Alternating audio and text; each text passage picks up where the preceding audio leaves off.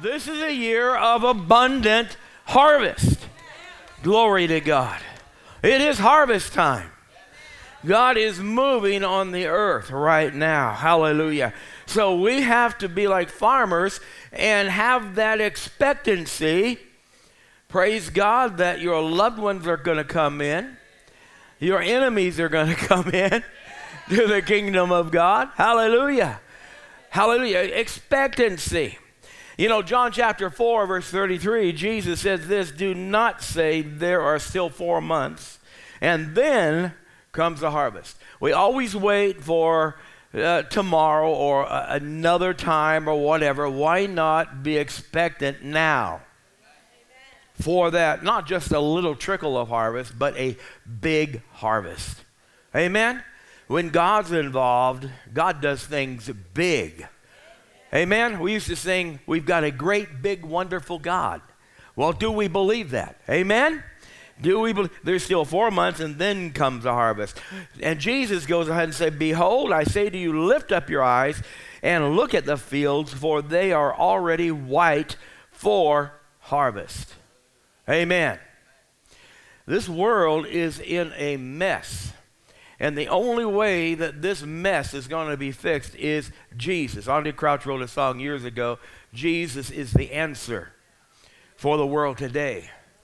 Hallelujah. You hear all the drugs that are crossing the border, and, and, and now uh, the, there's traces of what the horse uh, tranquilizer in, in a lot of the, the, the drugs that they're getting, and people are dro- uh, dropping dead. I read that on the news the other day because there's no, you know, that, that whatever they, what's that, that substance they, Narcan, that doesn't even work on that new, that, that the horse tranquilizer. And so, you know, people need Jesus. Hallelujah. People need Jesus. And so the harvest is ready. Amen. And we have an opportunity these next few weeks to kick into high gear, not low gear, but high gear, and get expectancy there for harvest time. Amen? Hallelujah. And, and I, I read this last Sunday night, but I'm going to read it again because it is prevalent for today because we're not, we're not operating on our own strength and our own ability, but we are called to be followers of Christ. Amen? So, Isaiah chapter 61, verses 1 through 4, Jesus actually quotes this. And he, in Luke chapter 4, stands up and he says, Today this scripture has been fulfilled. This was the beginning of harvest time, and you move to the book of Acts where you see the outpouring of the Holy Spirit. And it's dynamic, folks. It is dynamic. We are accelerating, accelerating to the end of days. Amen? And we are the end of the end of times. Praise God. And right now, Jesus would say, if he would stand up here and preach, he would say, Now it's harvest time. Now it's harvest time. What are you going to do about it? Amen.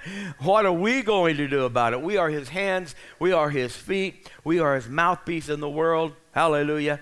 And Jesus has empowered us. Now, look what Jesus said, or Jesus is quoting this scripture out of Isaiah, prophetically speaking of him. The Spirit of the Lord God is upon me. Say, the Spirit of God is upon me. You know, a lot of churches aren't being taught this. They hear about the Holy Spirit and it's something distant. It's a, it's a feeling or, or whatever it might be. But see, when the Holy Spirit was upon Jesus, when he made that proclamation, uh, it was for a purpose. It wasn't just to get excited at church and dance around, and we have fun doing that. Amen? But he had a mission to accomplish. Amen? And it wasn't mission impossible, it was mission possible. The harvest was ready. The Spirit of the Lord God is upon me because He has anointed me to preach the good tidings, the good news. Amen? The good news that people that are in the addicted to things, substances, and so on and so forth. People who have diseases and all kinds of maladies can be set free because the Spirit of God is upon the church, the body of Christ today. Hallelujah. He says he has sent me to heal the brokenhearted. Do you know any brokenhearted? To proclaim liberty, liberty to the captives and the opening of prison to those who are bound. We know people who are in bondage to proclaim the acceptable year of the Lord and the day of vengeance of our God, to comfort all who mourn, to console those who mourn in Zion, to give them beauty for ashes, the oil of joy for mourning, the garment of praise for the spirit of heaviness, that they may be called the trees of righteousness, the planting of the Lord, that he may be glorified. And I like this one. This is the church's mission to rebuild the old ruins. How many of you know that this that the United States of America was grounded and the Constitution was pinned around Christian principles? Hallelujah. Amen. Our forefathers, a lot of those who signed the, the, the our, our Declaration of Independence were ministers. Go back. They don't teach that in history. They don't teach that in school. But it's the truth. Our, our founding fathers, many of those uh, that went out and fight and fought the British, were literally pastors. They would be gathered on a Sunday morning, and the pastor, all of a sudden, the alarm would be given, the British are coming, and the pastors would, would, would put their hat on and get their musket and say, Come on, guys, let's go and fight. Woo, glory to God. Do we have any fighters in here? Amen. We're not picking up our muskets today, but we got the power of the Holy Spirit. Hallelujah. So, to rebuild the old ruins, they shall raise up the former desolations and they shall repair. Our cities have got to be repaired. The desolations of many generations. Hail, hallelujah. God is not done with America. But he's, he's raising up his church right now and empowering his church. Amen. You've heard about the revival breaking out here and there, and it's breaking out here in Jesus' name. Hallelujah. And we're going to see people set free by the power of God. Amen. We've got to be ready for it. Hallelujah. Praise God. And in Luke chapter 4, where he just quoted this scripture in verse 21, he said this Today, this scripture is fulfilled in your hearing. And then immediately, uh, in, in, Matthew chapter 9, verse 35, Jesus went about all the cities and villages, teaching in their synagogues, preaching the gospel. What's the gospel? The good news. Amen. That you don't have to be sick, you don't have to be in cap- captivity any longer, you don't have to be in bondage any longer because the Spirit of the Lord God is upon me to set you free. Amen. Preaching the gospel of the kingdom and healing every sickness and every disease among the people. And in, ver- in, in Matthew chapter 9, it says this in verse 36 But when he saw the multitudes, have you looked at the multitudes lately? A lot of people, they look over the multitudes. They only see what they want to see.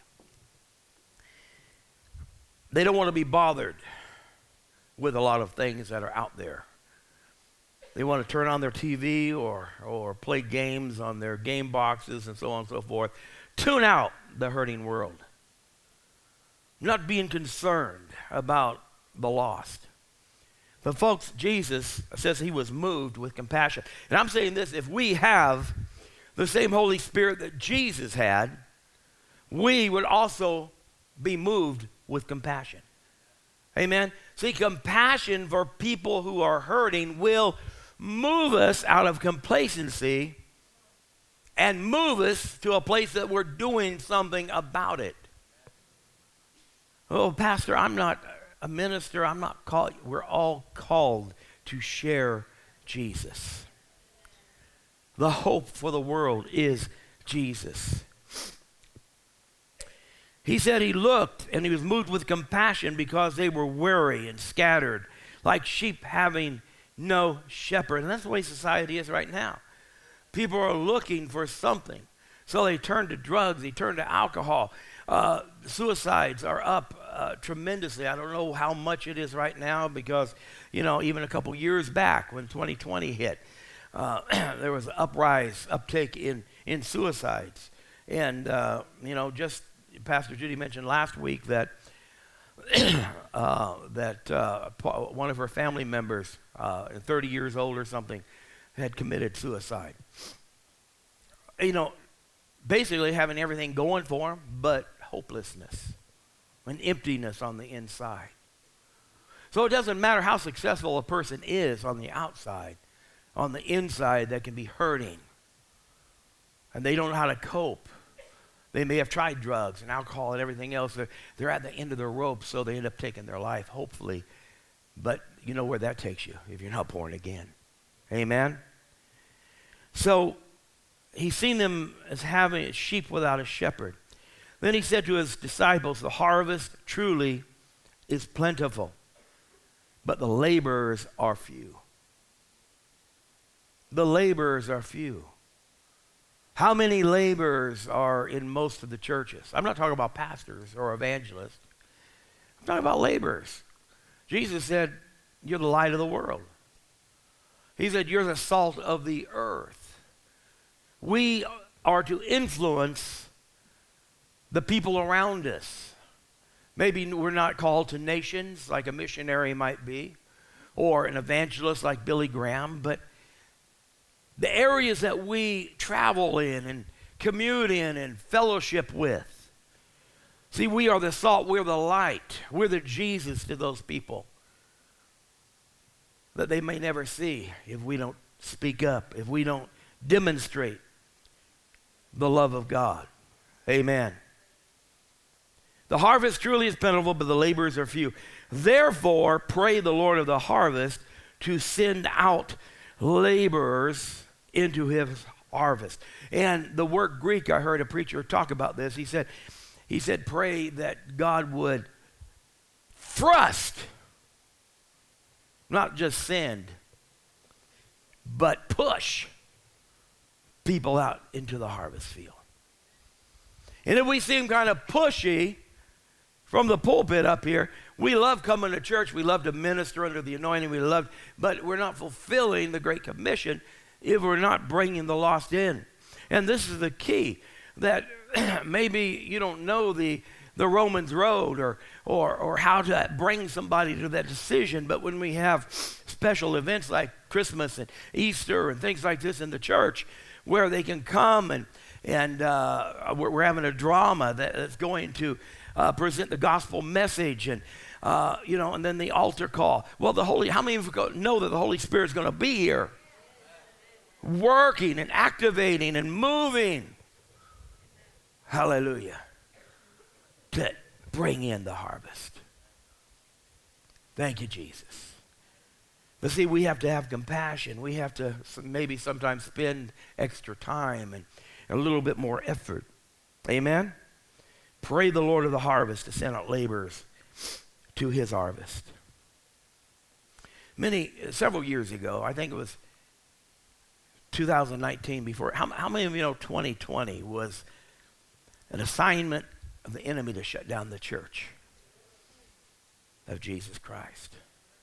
Well, I believe it was 2019, and, and they can correct me if I'm wrong, that, that the word came epicenter about our church. That we were to be an epicenter of revival. And I believe that with all of my heart. Yeah, the enemy pulled some tricks. He tried to, to uh, mess up the church worldwide as far as shutting down churches, but it didn't work because you know what? God was involved. Amen? But an epicenter is the point on the earth's surface directly above, uh, above the, uh, the hypocenter of or focus, the point where earthquakes or underground explosion originates. How many of you would like revival to originate here? Hallelujah. And, and spread out. Spread out. I'm not saying God can use any church.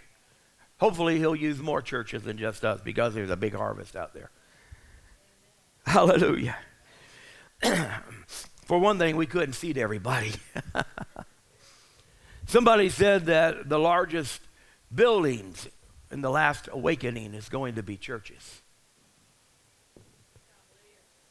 Hallelujah. Praise God. So we we have this opportunity.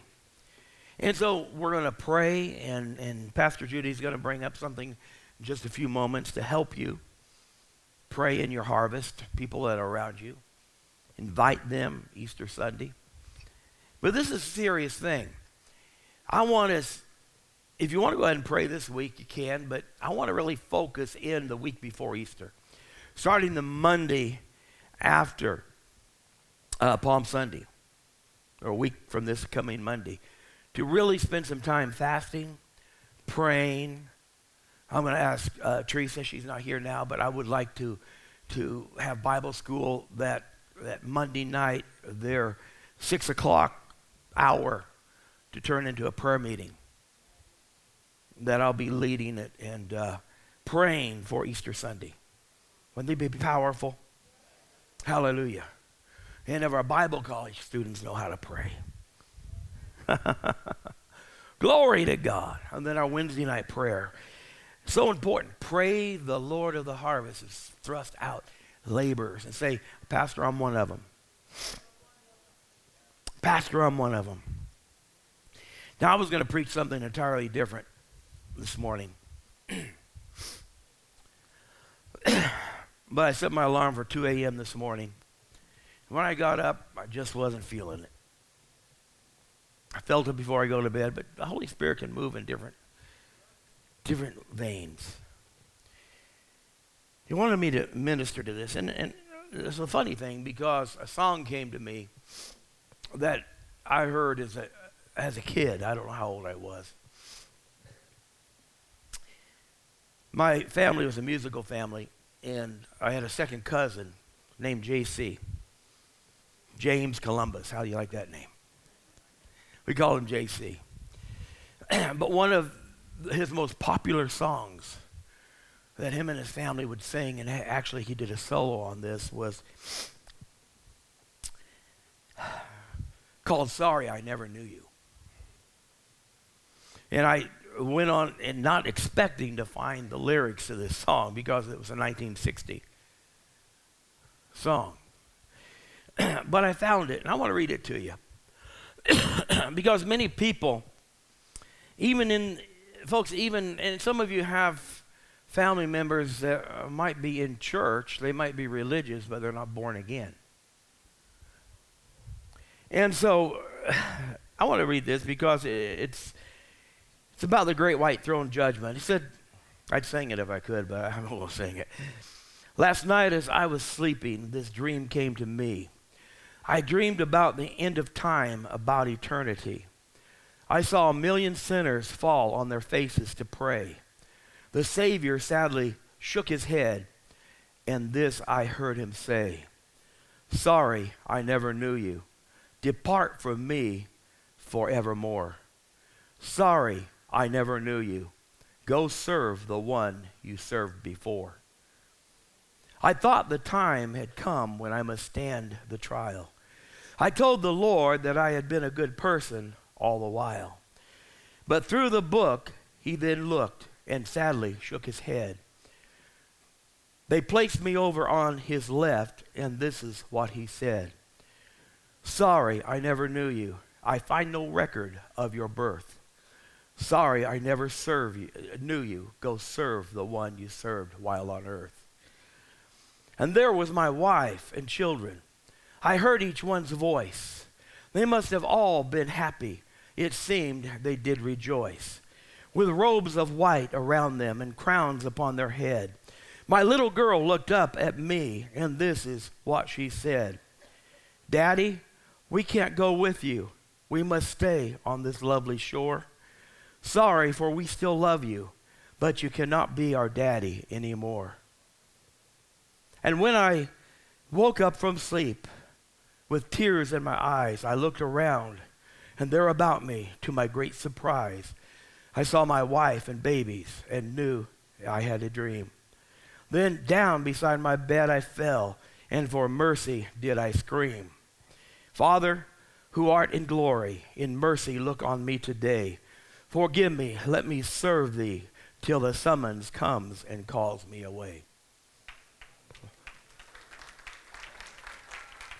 Powerful, huh? And I remember uh, my cousin singing that, as, and, and he moved the congregation to tears with that song. In one of these days, there's going to be that very time when we all stand before the judgment seat, and fortunately, families will be separated. And the little girl will say, Daddy, I, you can't be my daddy anymore. But see, we have an obligation to be moved with compassion like Jesus was moved. To invite, to pray, to do everything within our power, and expect the Holy Spirit to empower us and to enable us. Because we can't do it on our own. There are many people that we've witnessed to and they've turned us away, but I'm telling you that there's coming a turn. The tide is turning. People are going to be looking for the answer, and you and I have the answer because the Spirit of the Lord God is upon us. Hallelujah. The Spirit of the Lord God is upon us. We can make the difference. Amen. I want you to bow your heads today. I'm going to ask my wife to come up. I don't know how long we have before we meet Jesus. Of course, he had the dream, this man of the great white throne judgment. But any of, any of us could depart this world, breathe our last breath as appointed unto man once to die, and after that, the judgment. So, how much time do we have to reach people? Now is the day of salvation, Jesus said. And there's two things I want to make sure of. This man, apparently, his family was Christian, his daughter and son and wife was in glory. But in his dream, Jesus said, Sorry, I never knew you. So there are men and women, young people in churches, that think they are okay. But nobody can come to the Father except Jesus said through me person has to believe in their heart and confess Jesus as Lord and Savior. And if you're here today and you think you're good and you've been in church or mom and dad was saved and so on and so forth, that's not going to give you a ticket into heaven. You've got to believe for yourself. You've got to, to seal that, that, that, that thing with God yourself. Meet Him. Say, Lord Jesus, I accept what you did on the cross for me. You died for my sins, took my place. Jesus, come into my heart, come into my life. Be my Lord and Savior. And at the same time, those of you that have received Christ, be aware of those around you. You've got to do everything in your power to make sure that your loved ones make it into heaven. Even if they're religious and they go to a church, make sure that they have a personal relationship with the Lord. Amen. Hallelujah. Pastor Judy. Okay. I was with your head bowed, I just want to give you an opportunity today. As I mentioned before, it's not being good. You're going to stand before God and He's going to look in that book. It's called the Lamb's Book of Life. And if your name's not in there, you're not getting to heaven. And I'm going to invite you to say this prayer with me today. You've got to believe in your heart what really causes a person to be born again. And let me say this. And we were talking about this on the way to church. How, if a person and I believe there are a lot of people in churches on Sunday morning that just casually repeat this prayer with their pastors, but don't really comprehend it or mean it with their heart. And if you've gone year after year thinking that you're a Christian and still living in ways that are not godly, you're living in sin and so on and so forth, and there's no conviction in your heart. then I doubt very much that you're really saved. You're born again. Something that you need to think about. Because Jesus said, You will know they're my disciples by their fruit. So if you're one this morning that that might not be sure, man, I just you do things and you're not you don't feel the guilt, you don't feel that the Holy Spirit saying you shouldn't be doing that. You need to pray this prayer and pray it sincerely today. Make this a day of change. You're entering the Easter season. Jesus went to the cross just for you. So let's pray this prayer. Heavenly Father, I recognize that I'm a sinner and I'm in need of a Savior. Dear Jesus, I believe in my heart that you went to the cross and you died for me. You took my place. And now, Lord Jesus, I ask you to come into my life. Be my Lord and my Savior. And I thank you for hearing me today. Because all who call upon your name, the Bible says, shall be saved. And I thank you now for my, my salvation. For the blood of Jesus has cleansed me from all of my sins. Thank you, Lord.